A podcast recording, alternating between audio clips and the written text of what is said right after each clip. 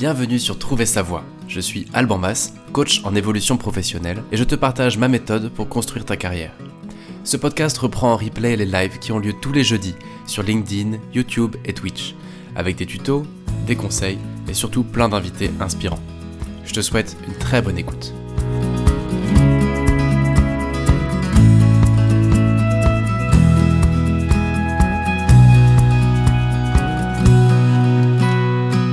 Bonjour à toutes, bonjour à tous, bonjour à toi si tu écoutes en direct ou en replay ce, euh, cet épisode, je ne sais plus combien, de Trouver sa voix. Aujourd'hui, on va parler de comment trouver sa meute. Juste avant ça, merci de votre fidélité. Vous êtes de plus en plus nombreux et nombreuses à, à écouter ce podcast, à suivre pas forcément en direct, mais en replay sur toutes les plateformes à vous être abonné. Et encore une fois, merci pour ça. C'est pas un scoop, mais quand on est sur un, média comme ça et qu'on cultive à long terme, pour moi, ça fait déjà bientôt trois ans que j'ai lancé ce projet. J'espère que ça durera encore de nombreuses années et euh, la motivation à continuer vient directement des retours qu'on peut avoir sur les différents épisodes et sur la ligne éditoriale et sur euh, le fait que ça puisse impacter directement ou indirectement des auditeurs. Et donc, à chaque fois que j'ai des retours et des feedbacks, bah, ça m'aide énormément à, avancer. Merci pour ça, c'est important. Et donc, euh, n'hésite pas à t'abonner, à rejoindre l'aventure, à écrire sur LinkedIn si tu as une question ou une idée de sujet, à rejoindre le groupe LinkedIn. En tout cas, merci vraiment infiniment de votre fidélité à tous et à toutes maintenant que j'ai fait ma petite auto-promo, on va parler du sujet. Qu'est-ce que c'est que trouver sa meute? Et en fait, pour moi, cette logique de trouver sa meute, ça fait un moment que je voulais en parler et euh, avec mes clients, j'en parle souvent. J'ai l'impression qu'on est tous à la fois brillantissimes et un peu étranges. On a tous une part incroyable de potentiel et une part presque un peu misérable de quelque chose qu'on assume qu'à moitié. Et ça fait notre sel, ça fait notre unicité.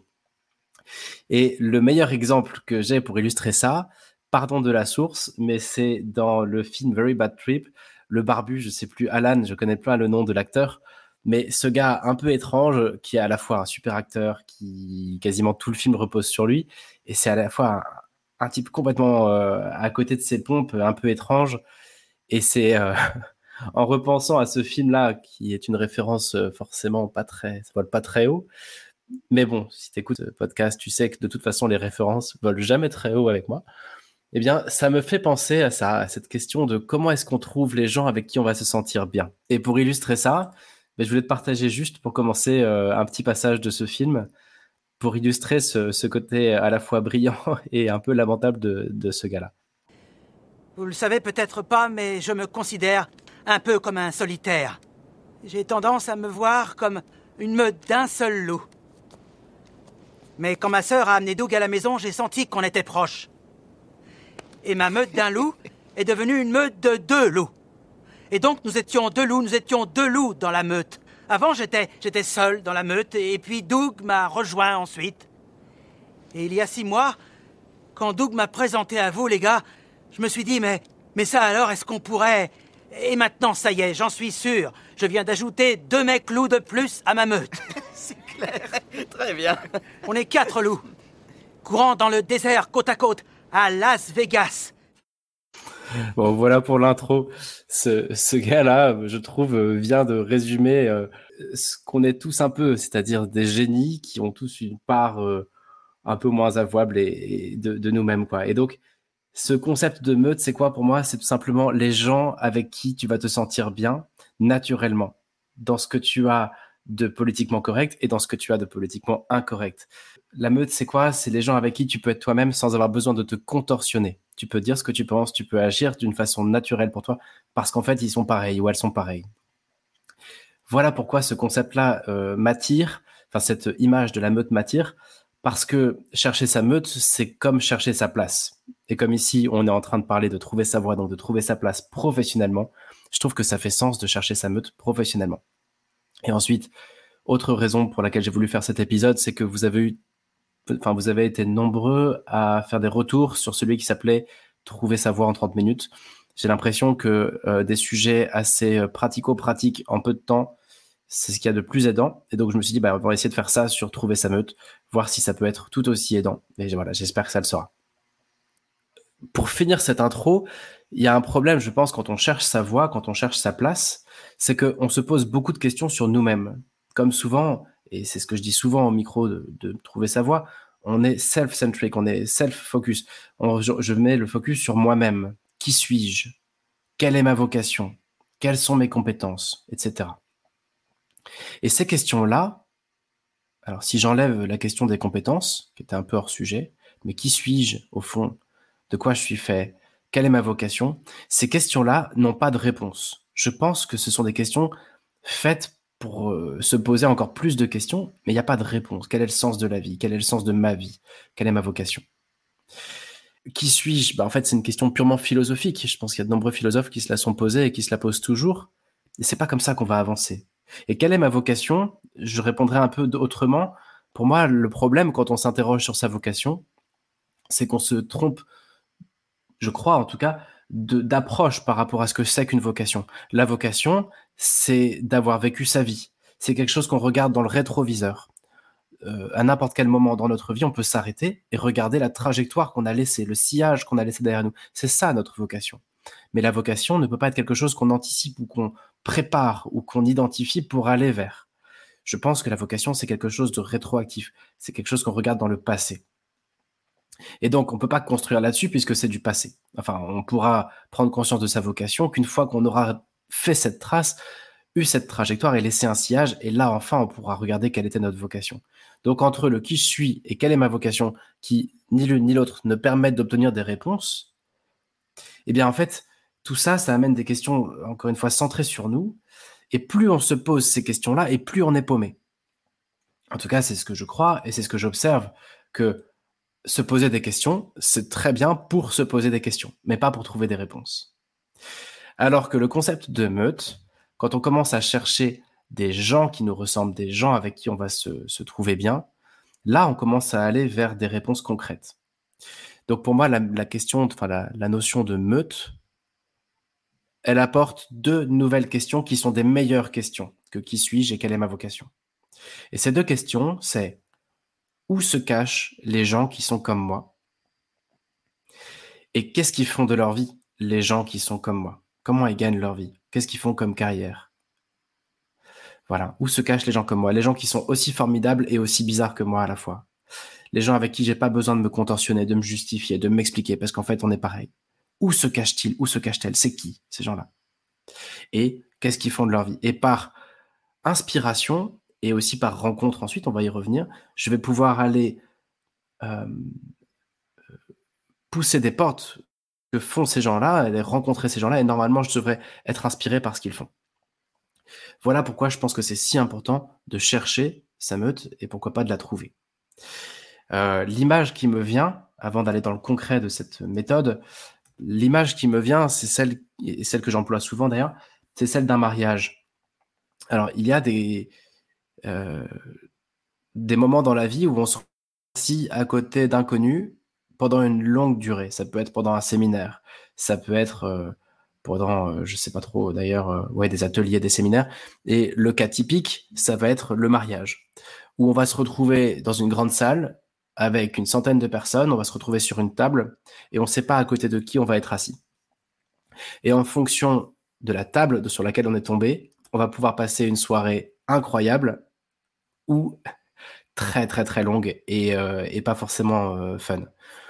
Et je, je, prends cet exemple parce que je pense qu'il parle à tout le monde. Il y, a, vraiment des moments où on s'est retrouvé à des dîners euh, qui, ont qui durent longtemps et on s'est dit ah là j'aurais bien aimé que ça continue. J'ai adoré échanger avec ces personnes à côté desquelles j'étais assise. Ça ça me ça m'a porté. On avait plein de trucs en commun, plein de choses à échanger. Il y a d'autres fois où dès les cinq premières minutes, on se dit oh la vache, mais ça va être super long, quoi. Et en fait, la première chose qu'on cherche, c'est un moyen de s'échapper de cette table, parce qu'en fait, c'est pas, on sent que ça va pas le faire et que ça va, euh, à la fois nous, on va s'ennuyer et qu'on va ennuyer les autres. Donc voilà pourquoi j'aime bien cette image du dîner de mariage. Et donc, pour prendre une métaphore, cette méthode que je vais te proposer là repose sur des profils qu'on appelle RIASEC. R-I-A-S-E-C. Les profils RIASEC, c'est un, une grille de lecture des personnalités et des intérêts professionnels, un peu comparable au MBTI ou au Big Five ou à plein de tests de personnalité. J'aime bien ce profil, enfin cette matrice là qu'on appelle RIASEG parce qu'elle est simple elle est rapide et autant elle te dit pas ce que tu dois faire de ta vie, autant elle peut te montrer où se cachent les personnes qui vont t'inspirer. Quelle typologie de personnes va t'inspirer? Donc pour finir sur cette métaphore du mariage, pour bien comprendre les profils RIASEC, il faudrait plutôt imaginer une réception, un dîner par exemple, dans lequel il y a six grandes tables rondes, et toi tu vas être amené à aller t'installer sur différentes tables. Il y en a une qui s'appelle la table des réalistes, c'est le R de RIASEC. Une qui s'appelle les investigateurs, c'est le I de RIASEC.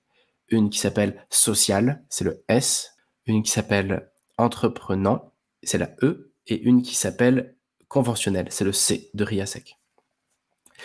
Et donc, l'approche globale du truc, c'est de considérer qu'il y a six grandes tables. Et l'enjeu, c'est de savoir à quelle table tu dois t'asseoir pour passer une super soirée. Les gens comme toi, ils sont assis sur quelle table? Évidemment, tu t'en doutes, on ne peut pas résumer toute ta personnalité à une lettre, un profil, R, I, A, S, E ou C. Et donc, l'enjeu aussi, ça va être de comprendre quelle est la table primaire, celle sur laquelle ensuite tu pourrais pourquoi pas aller faire un petit tour parce que ça peut être intéressant même si c'est un peu moins toi. Donc on va essayer d'identifier une, deux, trois tables maximum où tu risques de rencontrer des gens qui t'inspirent. Donc ça va être en trois étapes cette approche. Première étape, ça va être de passer, un test gratuit. Bah, justement, enfin il y a des tests très puissants sur ce modèle RIASEC qui sont payants. Et, euh, ici, du coup, euh, l'enjeu, c'est plutôt de te montrer ce qui existe gratuitement, comme pour le MBTI. Ce sera forcément moins bien, mais c'est pas grave, ça n'empêche pas d'avancer et ça suffira largement pour ce qu'on a envie de faire aujourd'hui. Donc première étape, ça va être de passer un test et je vais te montrer après où et comment. Deuxième étape, ça va être d'analyser ce test et en troisième étape, de chercher ces fameuses personnes. Alors, comment passer un test gratuit pour trouver ton profil RIASEC? Alors, il y a plein, plein, plein de versions gratuites sur des sites, sur des blogs et tout ça. Moi, j'en ai passé trois euh, chaque fois, je fais la même erreur pendant les lives de passer les tests. Et donc cette fois-ci, j'ai évité cette erreur-là. Je les ai passés en amont pour pouvoir comparer les résultats de trois sites. Pour les nommer, euh, je suis allé sur monemploi.com et je mettrai les liens dans la description de cet épisode. Monemploi.com qui est une sorte d'observatoire de métier et qui propose euh, de faire son profil RIASEC gratuitement et assez rapidement.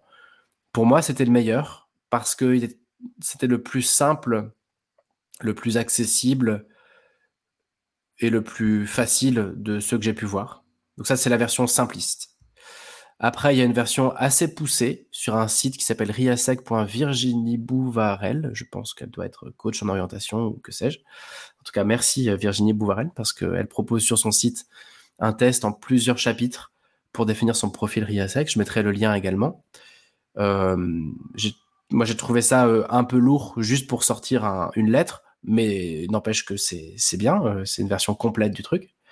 Et puis sinon, il y a un site que tu connais peut-être déjà si tu écoutes ce podcast depuis un moment, un site américain qui s'appelle honnêteonline.org.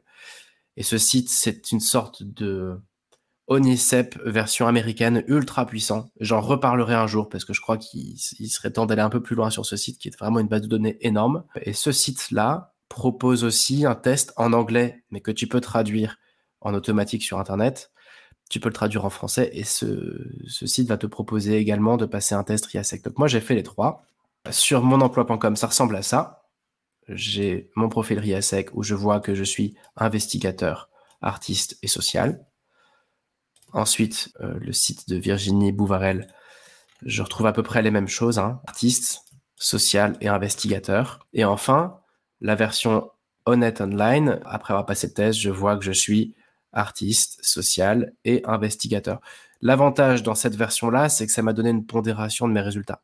Euh, pour ceux qui ont la visio, enfin l'image, euh, bah, vous pouvez voir des, petits bâtons. Donc ça permet de savoir un peu le, lequel de ces profils ressort le plus. Mais à la limite, c'est pas trop important par rapport à cette méthode que je te propose maintenant. Donc, première étape, ça va être de passer un test RIASEC. Donc, je mets les liens en commentaire et sinon tu tapes juste sur Google euh, test RIASEC gratuit. Ça, ça va te permettre de savoir si tu es plutôt réaliste, investigateur, social, artiste, entreprenant ou conventionnel. Une fois que tu as fait ça, il va falloir analyser ce test. Ce que je te propose de faire, c'est de regarder tous les profils qui sont ressortis. Et donc, je vais prendre mon exemple personnel ici, parce qu'il faut bien qu'on travaille sur de la matière. Et, euh, Et donc, on va prendre cette matière-là, des groupes artistes, investigateurs et social. Souviens-toi, il restait encore le groupe euh, entreprenant, conventionnel et le groupe réaliste. Et cela, je ne vais pas les développer ici. Mais de toute façon, tu trouveras sur Internet tout plein d'explications sur chacun de ces groupes, sur chacune de ces fameuses tables sur lesquelles on peut s'asseoir au mariage. Donc cette deuxième étape va consister à aller chercher des infos sur ces différents groupes. Je vais commencer pour ma part par le groupe artiste. Là, j'ai fait un résumé de ce que j'ai pu trouver sur Internet. Euh, je vois que ce groupe artiste, il va y avoir euh, des grandes caractéristiques. Ça va être des gens plutôt créatifs, originaux, sensibles, innovants, ouverts, euh, qui vont être intéressés par l'innovation, les sciences humaines et sociales, le développement, le, le design, la musique, évidemment la scène.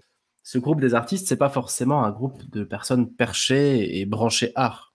Ça peut être des gens créatifs aussi des gens qui ont une, fibre artistique ou design, mais ça pas que, ça peut aussi être des gens qui ont zéro fibre artistique, mais qui ont euh, une créativité naturelle, qui aiment bien avoir des idées et qui aiment bien euh, l'idéation, comme on dit en startup.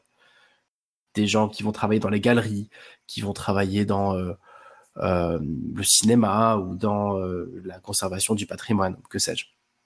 En tout cas, ce que je t'invite à faire comme deuxième étape, c'est de prendre ce groupe-là artiste, d'aller prendre des infos sur ce groupe et de voir qu'est-ce qui te touche. Et moi, je vais par exemple euh, voir que, OK, ce que je veux garder de ça, euh, c'est plutôt le côté euh, innovation, créativité, invention. Le fait d'avoir des idées. Mais ça aurait pu être autre chose. Ça aurait pu être les arts visuels ou la pub ou la, littérature ou le multimédia ou le côté passionné ou intuitif. Mais ça me touche moins. Donc ce que je vais garder de ce premier groupe, artiste, c'est pour ma part le côté invention, créativité, innovation. Deuxième étape, pour moi, ce sera le groupe, on avait dit, investigateur. Alors le groupe des investigateurs, c'est des personnes au sens large qui sont passionnées d'apprentissage. C'est des gens qui euh, euh, ne se lassent jamais de découvrir, d'apprendre, de chercher, de lire, d'observer, etc. Donc on va les retrouver dans la technologie, dans la science, dans la recherche, le détective privé, euh, ou le chercheur, ou le prof. Donc ça va être des gens qui aiment réfléchir, faire marcher leur intellect. Et donc pareil, je te laisse regarder sur Internet tout ce qu'on peut trouver sur ce groupe des investigateurs. Et une fois que tu as trouvé ces infos, repérer lesquelles te touchent le plus.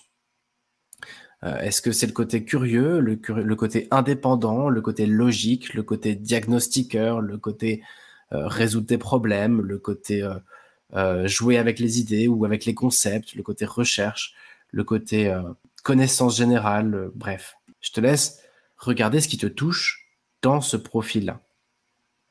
Pour ma part, je vais retenir les sciences humaines. Voilà, c'est quelque chose qui a l'air d'être propre à ce groupe-là des investigateurs, d'être intéressé par des sciences macro, humaines, etc. Donc, je vais garder ça. Et puis, le troisième groupe qui était ressorti, c'était le S de social. Donc le social, ça va être des personnes qui ont souvent beaucoup d'entre-gens. Alors il peut y avoir des gens extravertis ou introvertis, mais, euh, mais ça va être des personnes qui sont à l'aise dans la relation humaine, qui aiment euh, prendre soin, accompagner, faire du bien, faire le bien. On va les retrouver en association, dans le médical, dans le paramédical, le, service, dans l'animation. Euh, le no-brainer de ce groupe-là, ce serait des éducateurs spécialisés, par exemple. Euh, mais bon, on peut retrouver ça évidemment partout. Et leur valeur, ça va être d'écouter les autres, euh, ça va être des gens sociables, affables, serviables, accueillants, sensibles, généreux, etc. Ils vont s'intéresser à, des, encore une fois, aux sciences humaines, sociales, à la psychologie, à l'éducation, à l'animation, à la transmission de savoir.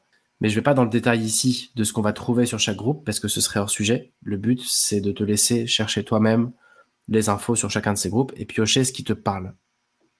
Et donc, si je récapitule, première étape, j'ai passé un test gratuit. Deuxième étape, j'ai identifié ce que je voulais retenir de chacun de ces groupes-là. Je garde du groupe artiste la créativité, l'invention, l'innovation, euh, du groupe investigateur le côté sciences humaines et du groupe social le côté accompagné. Je ne l'ai pas nommé tout à l'heure, mais voilà, le point que je veux garder de cette table-là, c'est l'accompagnement. Donc si je prends un petit peu de recul, ça veut dire que, a priori, des personnes créatives, innovantes, qui sont intéressées par la psychologie humaine, les sciences humaines, et qui aiment accompagner, faire grandir, c'est des gens avec qui je vais me sentir naturellement bien. Mais ça pourrait être complètement autre chose avec d'autres groupes. Ça pourrait très bien être des personnes bricoleuses, qui ont un gros sens de la débrouille, qui aiment les protocoles bien établis. Ce ne serait pas du tout la même typologie de personnes. Ça pourrait aussi être des personnes très analytiques, qui aiment les concepts et qui, euh, et qui ont une fibre entrepreneuriale ou qui aiment le défi et le risque. Et tout ça, ça va raconter des choses différentes sur les tables où tu vas pouvoir t'installer. Ce qui est sûr, c'est qu'a priori, pour moi, faire un tour sur la table des artistes, la table des investigateurs et la table sociale, et surtout pour les différents items que j'y ai identifiés, ça risque d'être un bon moment et je risque de me sentir bien avec ces personnes-là. Et donc ensuite, eh ben, l'étape d'après, ça va être d'essayer de tirer des conclusions de tout ça. On est en train de chercher notre meute. Et donc il va falloir savoir qu'est-ce qui est de l'ordre du gâteau, qu'est-ce qui est de l'ordre de la cerise sur le gâteau, et qu'est-ce qui est de l'ordre du topping au-dessus de la cerise qui elle-même est au-dessus du gâteau. Je vais m'expliquer. Ça raconte pas la même histoire si je me dis que je cherche avant tout des gens qui ont des métiers créatifs et que cerise sur le gâteau, c'est bien s'ils gravitent autour des sciences humaines et topping si parfois il y a une notion d'accompagnement. Ça veut dire que je vais chercher des gens dont le métier, c'est l'invention, la création. Et que pourquoi pas le secteur, ça pourrait être les sciences humaines. Mais dans ce cas-là, il faudra plutôt viser des startups, des gens qui gravitent dans un environnement très disruptif, très euh, euh, dans un environnement de, de création et d'invention, beaucoup plus que d'accompagnement. À l'inverse, si je me dis que le gâteau, c'est l'accompagnement, les gens qui m'intéressent, c'est des gens qui sont sur le terrain et qui accompagnent, et que cerise sur le gâteau, c'est bien si leur façon d'accompagner se fait par de l'innovation et de la créativité, et pourquoi pas dans un secteur lié de près ou de loin aux sciences humaines. Bah, ça change tout à la typologie de personnes que je vais trouver.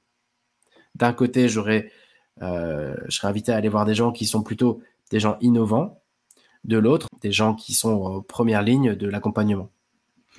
Et si je mets les sciences humaines en, premier, en gâteau, ça veut dire que, bah, a priori, ma meute, c'est surtout des gens qui font de la recherche ou qui travaillent sur, sur la compréhension des sciences humaines. Et c'est pas tout à fait pareil que des gens qui font de l'accompagnement. C'est pas tout à fait pareil que des gens qui innovent. Alors voilà, je sais pas si c'est très facile à suivre à l'oral, sans aucun support visuel. Mais bon, on tente notre chance. Donc voilà, Première étape de la méthode, c'était je passe le test. Deuxième étape, j'identifie les 1, 2 ou 3 groupes qui ressortent le plus pour moi. Troisième étape, je sélectionne au sein de ces groupes, avec toute la matière que je peux trouver sur Internet, les détails de ces groupes qui me parlent le plus. Quatrième étape, comment est-ce que je priorise ces choses-là? Qu'est-ce qui est le gâteau? Qu'est-ce qui est la cerise? Qu'est-ce qui est le topping? Et une fois qu'on a ça, ben on est capable de dire, voilà, a priori, pour être bien, les gens qui m'inspirent sont des gens qui, trois petits points, qui, gagnent leur vie en innovant dans des secteurs humains avec une dimension d'accompagnement. Bon ben voilà, ça y est, j'ai un début euh, de pelote de laine que je vais pouvoir tirer pour remonter jusqu'à ma meute. Évidemment, il peut y avoir plusieurs fils. Et donc la dernière étape va consister à identifier les secteurs dans lesquels vont se cacher les gens comme moi. Où est-ce que je vais les trouver concrètement? Là, j'ai conceptualisé le, bazar. Là, je me suis dit, OK, euh, a priori, les gens qui m'inspirent sont des gens qui, trois petits points. Maintenant, il reste à faire la dernière part du chemin, qui est de se dire, mais concrètement, je les trouve où? Et comment je vais aller vers eux? L'idée, c'est d'essayer de transformer cette histoire de gâteau, cerise et topping en métier, secteur, univers professionnel. Et pour ça, je vais pouvoir le faire de deux façons. Je vais pouvoir le faire par moi-même, en réfléchissant, je vais prendre un autre exemple pour, euh, pour, pour varier un peu. Prenons le cas de quelqu'un qui serait conventionnel, donc très méthodique, et qui se dit, OK, au sein de ce groupe des conventionnels, moi, ce qui m'attire, c'est la qualité, les choses qui sont bien rodées, euh, qui va être aussi avec un gros sens du défi, donc euh, du groupe entreprenant, et qui va... et puis c'est tout d'ailleurs, on va pas trop complexifier les choses. Quelqu'un qui est identifié que voilà, il a un grand goût du challenge, qui, qui puise dans ce groupe des entreprenants, et un grand goût de la qualité, de la chose bien faite, chez les conventionnels Où est-ce qu'on va trouver les gens qui aiment à la fois le défi et qui sont très sensibles aux protocoles et aux choses bien faites? moi, ce qui me vient en tête comme ça à chaud, c'est des gens qui créent des nouveaux modèles, des nouvelles entreprises, de nouveaux modèles. Donc il y a une notion de risque, de défi, d'entrepreneuriat dans une certaine mesure, des nouveaux modèles de qualité ou de diagnostic. Ça peut être des indépendants qui font du diagnostic. Euh, il y a un côté prise de risque, ils sont à leur compte, ou elles sont à leur compte, mais sur des choses très carrées autour du, de la qualité, des protocoles. Voilà. Je t'invite à réfléchir à ça. Une fois que tu as ton groupe, que tu as les éléments de ce groupe qui te parlent, bah, essaie de transformer ça dans une typologie de métier. J'en viens à mon deuxième point euh, là-dessus, c'est qu'une deuxième façon d'avancer possible, une fois que tu as bien réfléchi, c'est d'aller sur les sites comme monemploi.com ou Honnête Online et d'aller regarder les métiers associés à ces profils RIASEC. Mais l'ennui, c'est que ça, souvent, c'est tout pourri. Euh, malgré euh, tous les efforts des algorithmes pour identifier des métiers qui vont bien te convenir, tu risques de regarder les listes et même si c'est très abouti, eh ben, ça va sûrement te laisser de marbre. Parce qu'en fait, méthodologiquement parlant, on s'en fiche de trouver des métiers. On veut chercher des gens pour l'instant. Et tant que ce sera des métiers, ça va pas te parler. Des listes de métiers, ça va pas te parler tant que ça. On est là pour chercher ta meute, chercher les gens vers qui tu peux aller. Et donc, le dernier levier que tu peux utiliser pour transformer un concept en piste concrète de personnes que tu pourrais rencontrer, bah une fois de plus, j'en reviens encore à l'IA, ChatGPT ou n'importe quel modèle d'intelligence artificielle auquel tu vas pouvoir demander de cruncher euh, ces éléments que tu as identifiés. Un petit peu comme on l'avait fait avec les verbes d'action pour trouver sa voix en 30 minutes. Et eh bien là, on va le faire avec la typologie de personnes qui t'inspirent. Donc moi, j'ai fait un test en posant la question dans, dans ChatGPT, dans quel genre de carrière est-ce que je vais trouver des gens créatifs, intéressés par les sciences humaines et qui aiment accompagner? J'ai tourné, tourné ma question comme ça. Dans quelle carrière trouve-t-on des gens créatifs, intéressés par les sciences humaines et qui aiment accompagner? Et là, j'ai eu cinq réponses. J'ai demandé de relancer la machine trois, quatre fois jusqu'à en avoir une quinzaine. Et les, typologies de carrière, il y a la psychologie, les psychologues, les coachs, les consultants en développement personnel, les designers, les chercheurs en sciences sociales, les enseignants, les thérapeutes, les écrivains, les travailleurs sociaux, les musiciens, les consultants en ressources humaines, les journalistes, les arts thérapeutes, les architectes d'intérieur, les responsables marketing. Alors évidemment, là-dedans, il y a beaucoup de choses à jeter. Mais je sais qu'a priori, là-dedans, il y a quand même deux, trois typologies de personnes qui me ressemblent et qui partagent un peu les mêmes euh, façons de voir et façons de faire que moi et avec qui je vais me sentir bien. Et avec ça, j'ai plus qu'à essayer d'identifier ces gens-là et petit à petit me rapprocher de ces sphères-là. Pas forcément pour faire une grosse reconversion du jour au lendemain. Et donc, pour résumer tout ça, bah, il existe six typologies de personnes. Chacune de ces typologies de personnes est faite de plein de petits détails. Et je t'invite premièrement à identifier à quelle table tu as envie de t'asseoir parmi ces six tables, avec qui tu vas te sentir le mieux, dans le détail. De rassembler tout ça et d'essayer de transformer tout ça dans un, type de carrière, de professionnel ou de personne avec qui tu vas bien t'entendre. Et une fois que tu as ça, et eh ben, mon call to action, comme d'habitude, c'est d'identifier ces gens-là pour de vrai, dans la vraie vie, d'aller te rapprocher de plus en plus de ces sphères-là. Parce que ces gens-là, ils te ressemblent. Et j'ai envie de conclure avec une petite note personnelle. Euh, avant d'accompagner en coaching, en orientation pro et en évolution pro, J'étais dans des sphères plutôt de, euh, direction d'entreprise et de, management.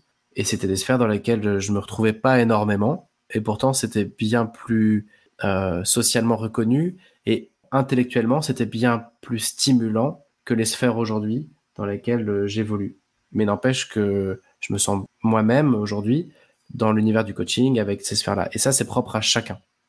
Donc, ce que je t'invite à faire tout simplement là, encore une fois, c'est de chercher les gens qui t'inspire, qui te ressemble, avec qui tu peux être toi-même. Parce qu'après, ce sera un jeu d'enfant de regarder qu'est-ce qu'ils font de leur vie, qu'est-ce qu'elles font de leur vie, dans quel secteur ils évoluent, quelles sont les problématiques sur lesquelles ils travaillent, à quoi ils sont payés. Tout ça, ça devient assez facile une fois que tu as identifié la big picture des gens qui t'inspirent. Voilà, ce sera tout pour aujourd'hui. Je crois que c'était pas évident de, parler de ça sans support, mais j'espère que en replay et en audio, ce sera OK. Et voilà, la semaine prochaine, on va probablement avoir au micro seulement en replay le fondateur de MempaCap, qui est pour moi le meilleur organisme de bilan de compétences que je connaisse, qui est en ligne, 100% en ligne. Et voilà, je suis très content parce qu'il va nous raconter son, son aventure entrepreneuriale et aussi comment tout ça s'est créé, comment l'aventure a démarré et qu'est-ce qu'il propose. Et euh, voilà, je suis, euh, je suis vraiment heureux de pouvoir parler de ça la semaine prochaine. Et voilà, je te souhaite beaucoup de succès dans tous tes projets et ta carrière. À bientôt.